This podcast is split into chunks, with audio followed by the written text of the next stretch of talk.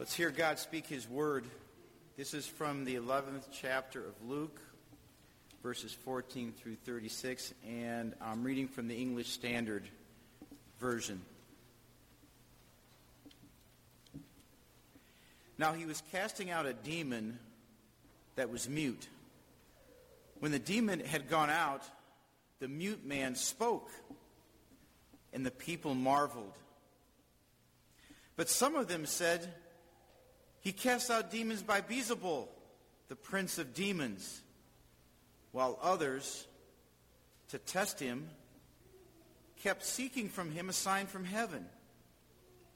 But he, knowing their thoughts, said to them, "Every kingdom divided against itself is laid waste, and a divided household falls.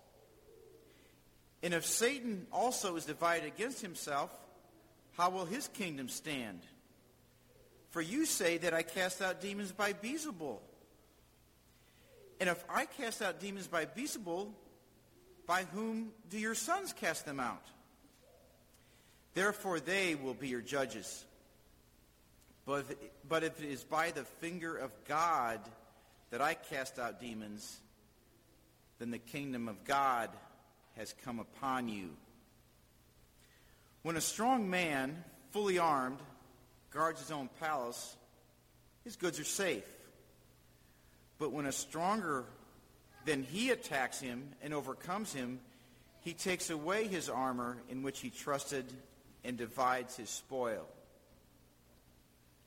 Whoever is not with me is against me, and whoever does not gather with me scatters." When the unclean spirit had gone out of a person, it passes through waterless places, seeking rest. And finding none, it says, "I will return to my house from which I came." And when it comes, it finds the house swept and put in order. Then it goes and brings 7 other spirits, more evil than itself, and they enter and dwell there. And the last state of that person is worse than the first. As he said these things, a woman in the crowd raised her voice and said to him, "Blessed is the womb that bore you, and the breast at which you nursed." But he said, "Blessed rather are those who hear the word of God and keep it." When the crowds were increasing, he began to say, "This generation is an evil generation. It seeks for a sign, but no sign will be given to it except the sign of Jonah. For as Jonah became a sign to the people of Nineveh, so will the Son of Man be to this generation. The Queen of the South will rise up at the judgment with the men of this generation and condemn them. For she came from the ends of the earth to hear the wisdom of Solomon. And behold, something greater than Solomon is here. The men of Nineveh will rise up at the judgment with this generation and condemn it. For they repented at the preaching of Jonah, and behold, something greater than Jonah is here. No one, after lighting a lamp, puts it in a cellar or under a basket, but on a stand, so that those who enter may see the light. Your eye is the lamp of your body. When your eye is healthy, your whole body is full of light. But when it is bad, your body is full of darkness. Therefore, be careful, lest the light in you be darkness. If then your whole body is full of light, having no part dark, it will be wholly bright, as when a lamp with its rays gives you light." This is the word of the Lord. Let's pray. Father, I pray that as we open your word, that we would see it as living, that we would see your Son so clearly through it. Be with me as I seek to proclaim your word, matching it with the vigor contained within it, and be with these saints as they receive its vitality. Amen. Well, we are continuing our series in Luke this morning. Last week, Pastor Eric talked about how to pray. And in that sermon, he focused on what our prayers should be centered on. Primarily, that God's will be done and that his work would continue. Today's passage in many ways that I had not expected when I first started studying for this, builds off of that idea.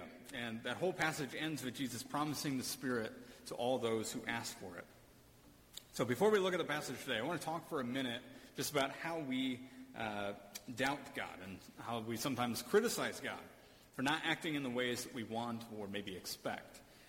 I think it's easy to look around the world and to see the multitude of issues in the world and to simply stop and wonder what God is even doing. And it's been 2,000 years since Christ came, and I think many people feel like the world is getting worse. And whether or not it actually is, I think it's all subjective, and it probably just depends on what way you're evaluating it. I think that feeling feeds into this sense that God is somehow slacking in the world. But really, those doubts and criticisms ultimately reflect a misunderstanding of who God is. Fundamentally, how we understand God as God is going to shape how we interpret his actions in the world. And I'm not talking in the sense of not having the complete picture and we miss the bigger picture, although obviously that's also an issue. But I'm more talking about stuff that we see and we recognize as being from God, but we disagree with it because we have misconceptions of who God is. Specifically for today, I think we wrestle with concepts like hell and judgment, and we see what God is doing, but we wonder why he's doing it like this, and why does he have to judge the world in the first place? And so I'm hoping by looking at our passage today that we'll see just how the people in Jesus' time misunderstood him, but also try to point out what Jesus has declared he is doing. So let's read the beginning of that passage again.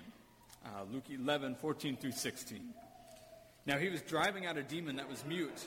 When the demon came out, the man who had been mute spoke, and the crowds were amazed. But some of them said, "He drives out demons by Beelzebul, the ruler of the demons." And others, as a test, were demanding of him a sign from heaven.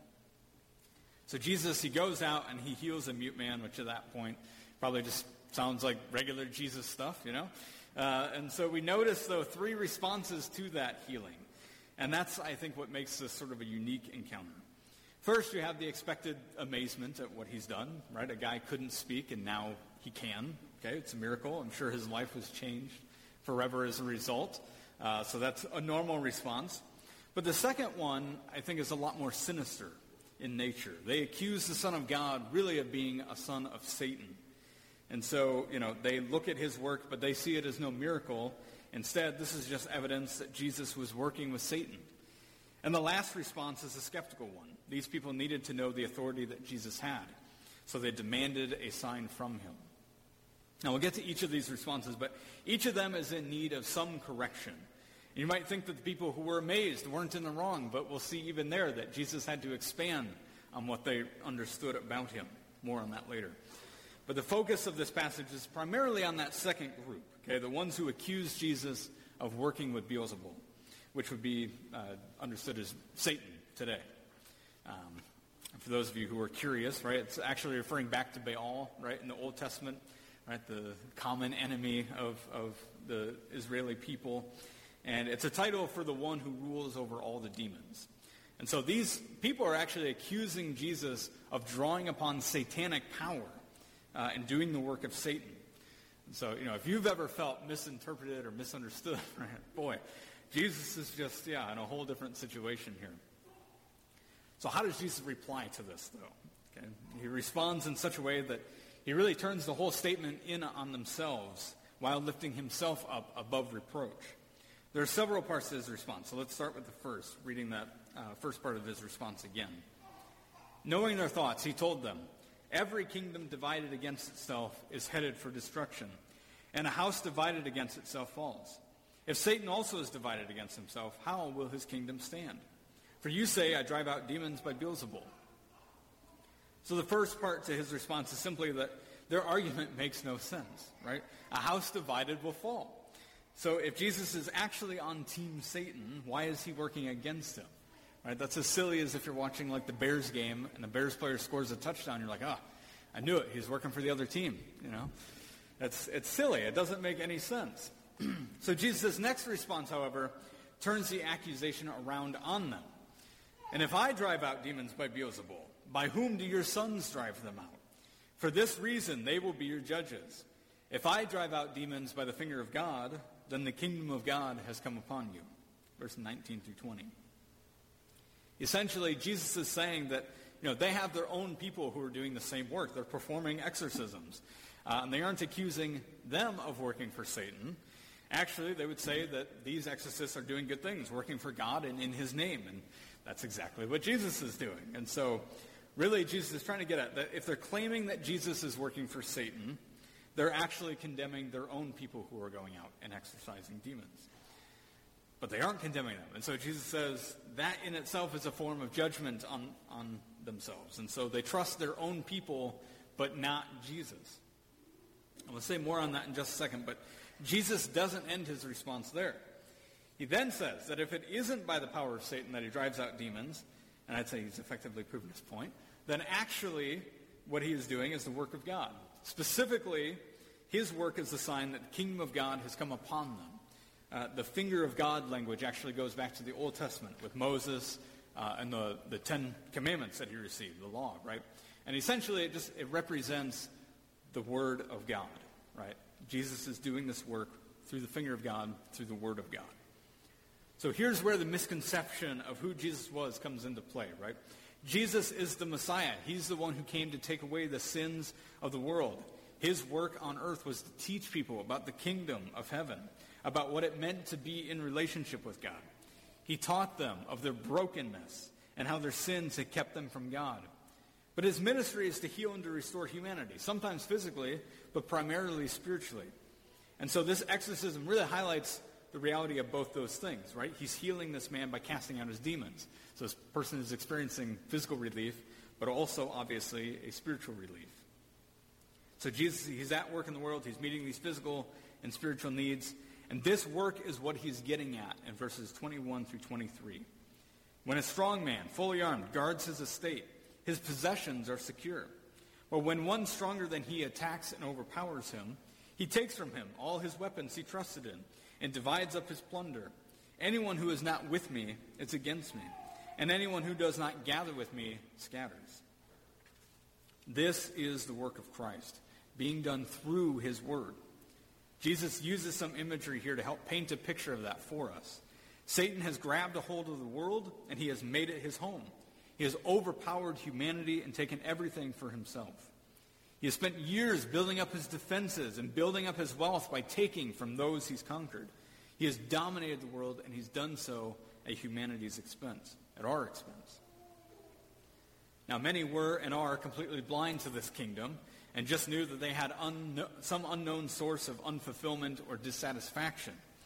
To those beholding this kingdom Satan has built, with those impressive defenses, it was probably disheartening to know that there was nothing that they could do. They weren't strong enough. He was too powerful. But Christ is more powerful than even he, and Jesus alludes to his overpowering of Satan, replacing his demonic kingdom with his heavenly one. There are examples of God rescuing his children in Scripture. The Old Testament is building up to the work of Christ, and there are often many examples of what is to come in the history of Israel.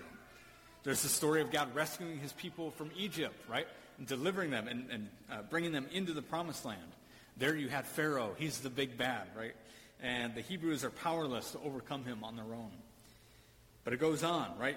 We can look to the book of Judges, where the Israelites were captive to their own sin and depravity, and how God continually delivered them out of their captors' hands. There's, of course, the story of Goliath, this oppressive giant who intimidates the people of God. But once again, God raises up someone to ultimately bring him down. And the prophets, too. You have Babylon and Assyria, who are both attacking the people of God and have enslaved them. But once again, God ultimately defeats their enemies and brings them back home. So the story theme, it's very common, but none of them are really dealing with the root issue. There is always another Pharaoh, another Goliath. These were just figureheads of something far more terrible. And of course, those are only the enemies from the outside, right? Speaking nothing of the darkness within the hearts of men and women. Satan held his oppressive regime, but it was our sin that kept us in bondage to him. And it is this reality that Paul, I think, is thinking of when he cries out in Romans 7, saying, "Wretched man that I am, who will deliver me from this body of death?" As Christians, you've probably felt that battle before, the continued struggle with sin, and perhaps you felt hopeless. Perhaps you've cried out to God to defeat this sin in your life. But God has answered. And this is what Jesus is proclaiming here in our passage, that he is doing what was whispered in the garden. All the way back to Adam and Eve, when they were first grappling with the weight of the rebellion, after they ruined perfection. As they sat with the now broken relationships with each other, with God, with themselves, and with the world, while they were naked and afraid, God offered a mysterious hope. And God turns to their deceiver and says, "I will put enmity between you and the woman, and between your offspring and her offspring. He shall bruise your head, and you shall bruise his heel." Some of you maybe know this already, but offspring there is not in the plural in Hebrew, but in the singular, meaning that there is one who will crush the serpent's head. And Jesus says in our passage today that to overcome a strong man, it takes someone even stronger. He is that stronger man. Jesus can overcome the man that has a fortress. He's going to be the one that crushes the serpent's head. And the missing thing from all those other biblical stories is found here. And the cycles are broken. Satan is powerful, but even he is powerless to stand before Christ our conqueror. Satan is humiliated even. His defenses are breached, his armor stripped, and his plunder is just passed around. And only Jesus has that kind of power. And he uses it to free us from the bondage of Satan, but also of sin.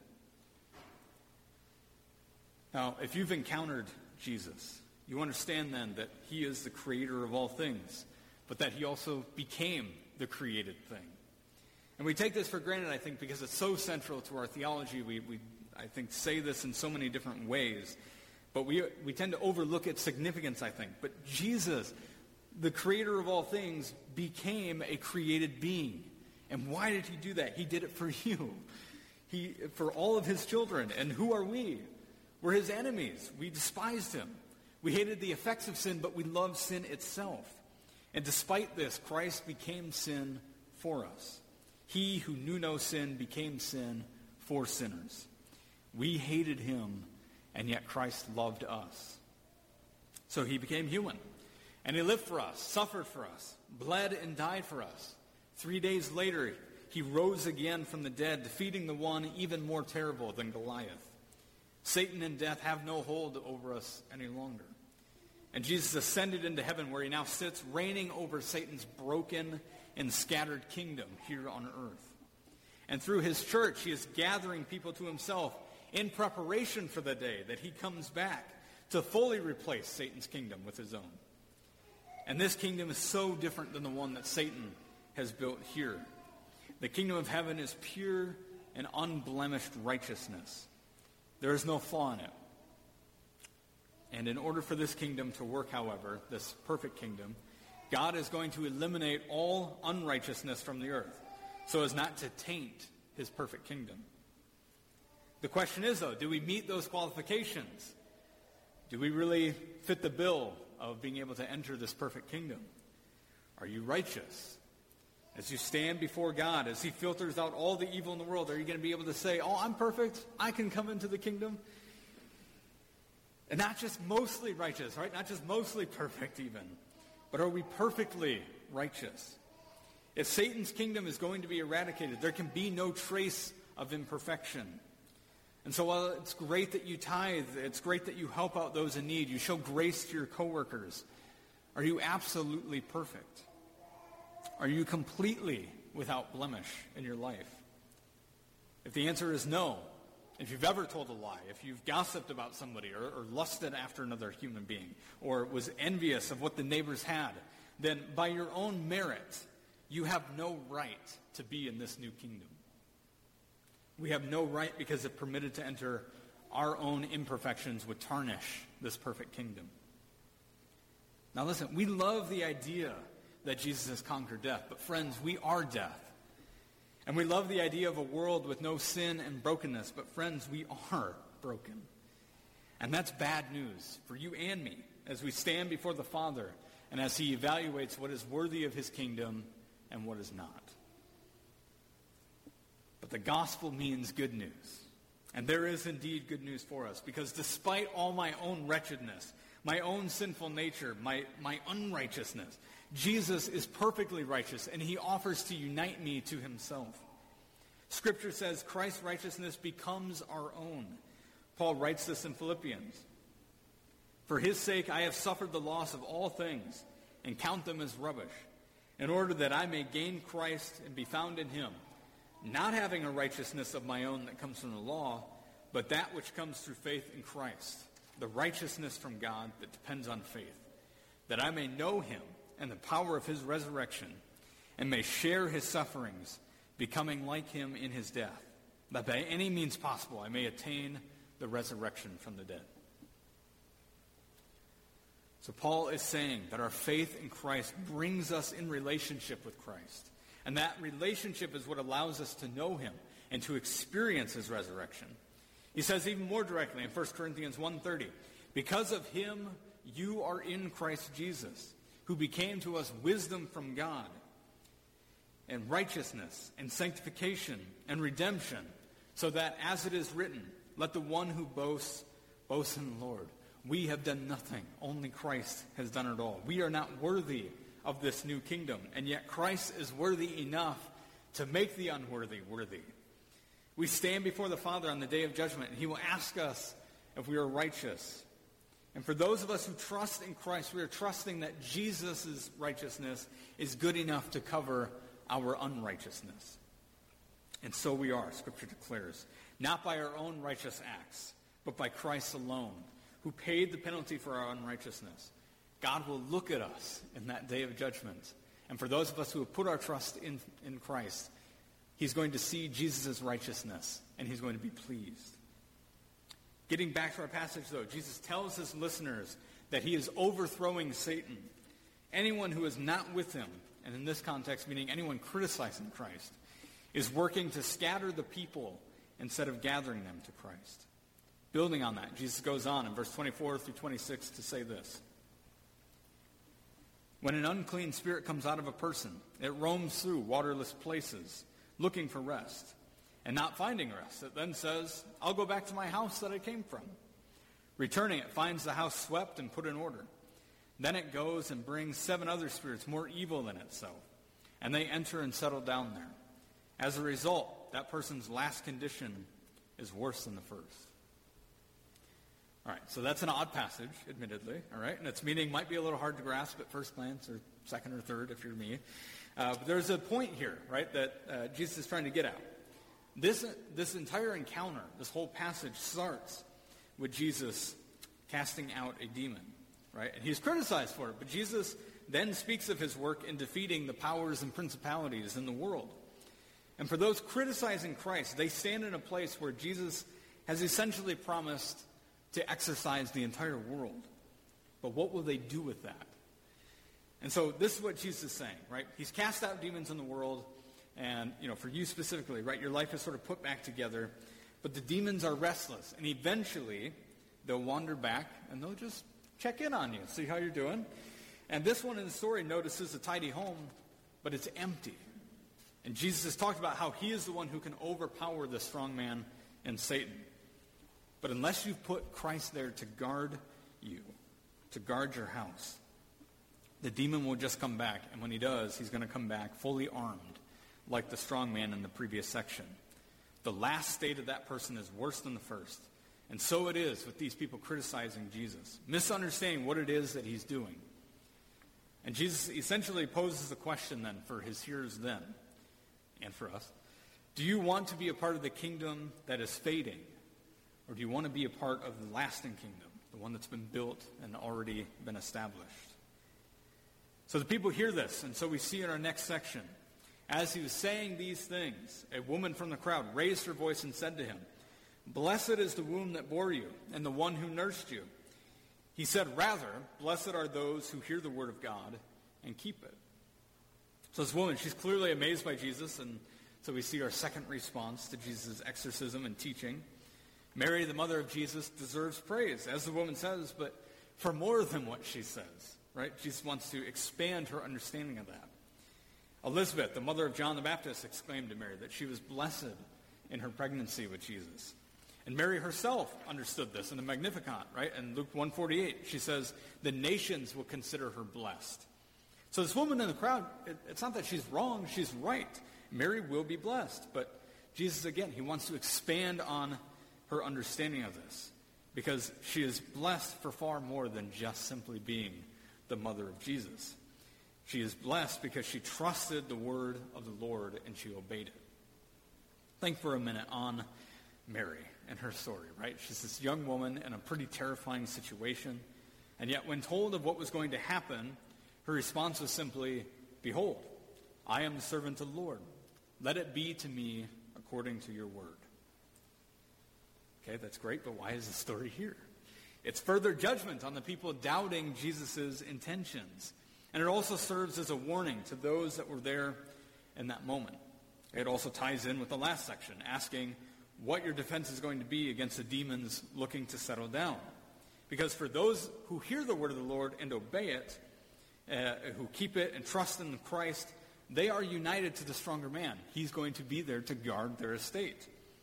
But for those who haven't, are the demons just going to find it empty and tidy?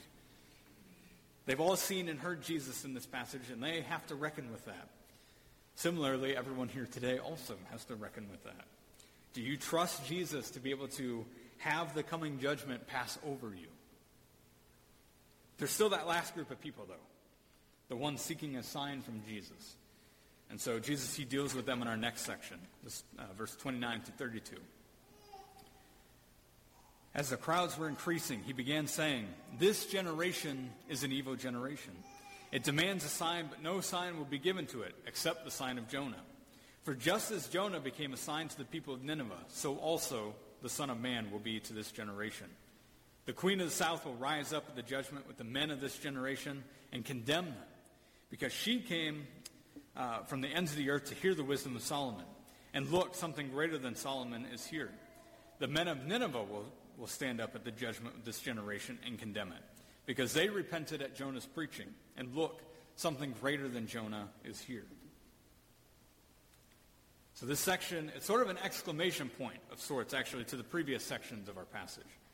Jesus brings up the fact that their generation was wicked, and again, judgment is coming. They want a sign, which is partly because of their wickedness, but because even though they hear the word of the Lord, it isn't enough for them to accept it and obey it. Jesus says that this in of itself is bringing judgment on themselves. But why? I mean, surely these are difficult things to accept, right? Jesus being the Son of God. But Jesus, he goes back into their history to show how much better off they are than the previous generations that they revere so much. And so he uses two examples to do this. Jonah and the Queen of the South. Jonah was tasked with going to Nineveh, a place well known for their wickedness. This was a people who had attacked Israel and had caused great harm to them as a nation. And Jonah goes and he preaches a message of repentance and a warning of judgment. There was no miracle, no sign given, just the preaching of the word. And surprisingly, it works. They respond positively. They repent, and really the entire city repents from this. So they're spared judgment, even though they deserve it, through the mercy of God. For the Queen of the South, this actually references back to 1 Kings 10. And in that story, she comes up to Israel because of everything she had heard about Solomon and his great wisdom. She wanted to meet him and see for herself this great wisdom on display. After talking with him, she is indeed impressed and actually gives him a bunch of gifts as a result of their encounter. So there's a common link between these two stories. Both of them offer truth to Gentiles, to those outside of the Jewish faith. And so God has set out to save people from every tribe, tongue, and nation. And Jesus focuses on Jonah, though, for good reason.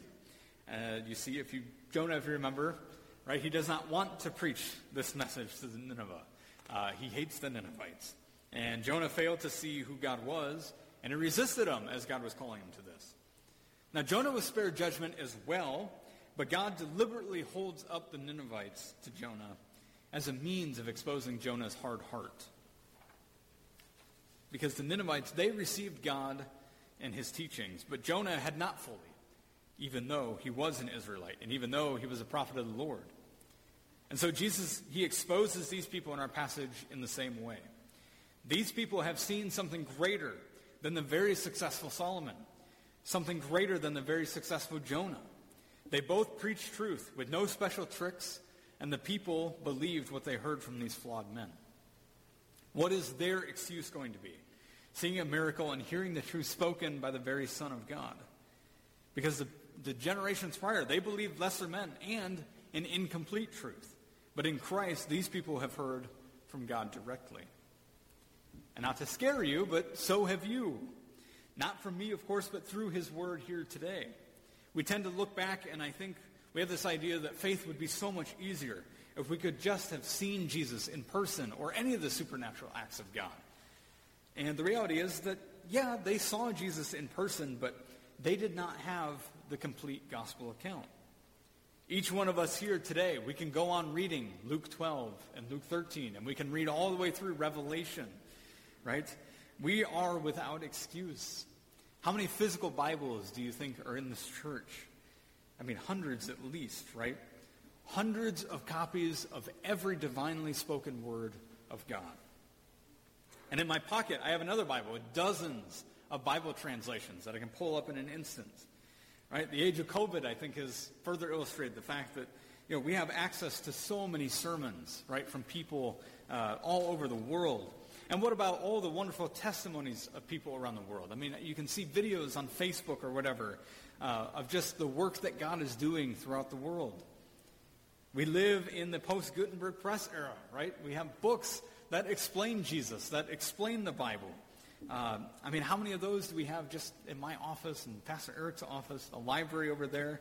And again, hundreds if not thousands of books explaining these things. So yeah, you know, we didn't see Jesus personally, but just as Jesus told these people in the passage today, the prior generations stand up in judgment against us. We don't have an excuse. We have heard the word of the Lord, and blessed are we who obey it. Now, I say all that, friends, not to make you feel guilty, right? That's not at all the point. While there's certainly a firm warning here being given by Jesus, that's not his main point here. His point actually is here in the final exhortation in our last section. No one lights a lamp and puts it in the cellar or under a basket, but on a lampstand, so that those who may come in may see its light. Your eye is the lamp of the body. When your eye is healthy, your whole body is also full of light. But when it is bad, your body is also full of darkness. Take care, then, that the light in you is not darkness. If, therefore, your whole body is full of light, with no part of it in darkness, it will be entirely illuminated, as when a lamp shines its light on you. The word is a lamp unto my feet. Right? Most of us know this verse well from Psalm 119, 105. And God wants you to display his word within yourself. The eye was a sort of image back then used to discuss the soul in the ancient world. And so Jesus, he's saying that you need to use his word to shine brightly. And I think we've all heard that song, right? This little light of mine, I'm going to let it shine. And certainly there is a sense in which this light is meant to shine bright for others to see, so that they too might learn about Christ and learn to put their faith in him. In fact, Jesus was just talking about Gentiles and how they came to faith, right? But it is important to understand what the light is, which is the Word. But Jesus is the Word, as we see in John's Gospel. And we're supposed to be putting Jesus within us, right? So I'll close with two challenges. The first is directed towards those who are redeemed by Christ. For now, the light speaks of what Jesus speaks of here. As this light dispels the darkness in our hearts and in the world. For my brothers and sisters in Christ, we are in a spiritual battle. We see the symptoms of a war waged between kingdoms, and we need to take up arms against those evil forces. Satan is trying to get you to scatter the people, and he is opposing God's kingdom by tempting you to commit acts that run contrary to the kingdom's nature. When you lie, you betray the truthfulness of the kingdom. And the fear that hides behind the lie betrays the freedom that we have in Christ. When you gossip or talk badly about another person, You betray the notion of a place where we are united, where we're working together for the kingdom, fully forgiven of our sins and our past blemishes. When we're envious, we fail to show that Jesus is all satisfying and has provided everything we need and truly everything we could ever want. Satan is working in the world, but Christ is working through his word, and Satan cannot overcome it. So we need to make the word a central part of our life as we seek to fight this battle. Read Scripture. Cultivate your relationship with Christ, growing in your understanding of who he is and not just what he is doing. But remember also that we rest in Jesus. And Jesus has already overthrown Satan and has promised to be rid of him entirely. The result of this battle is not in question. We need to fight, but the battle against the strong man does not rest on us, but in the stronger man, in Christ. And he is infinitely more righteous than we are, wicked. Praise God for that. The second challenge is that this light is what is also going to be seen in the final judgment.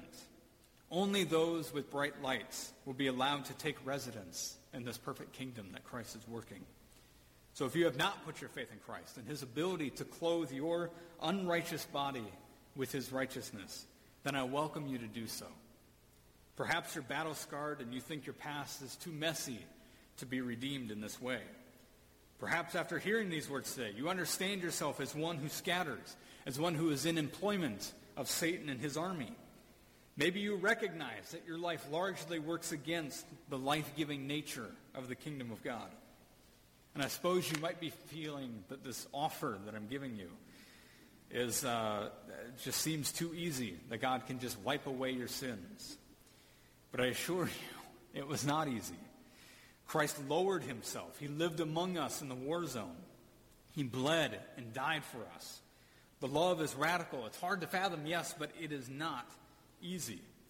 Christ offers you his bloody, outstretched hand to unite you to himself, that you can share in his eternal life and perfect fellowship with the Father.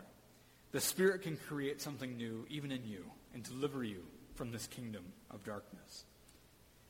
So let us take warning, but also let's hope in the word of the Lord as we finish here with reading Isaiah 49, 22 through 26, where God promises deliverance. This is what the Lord God says. Look, I will lift up my hand to the nations and raise my banner to the peoples.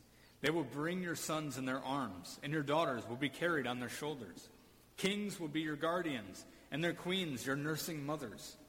They will bow down to you with their faces to the ground and lick the dust at your feet. Then you will know that I am the Lord, that those who put their hope in me will not be put to shame.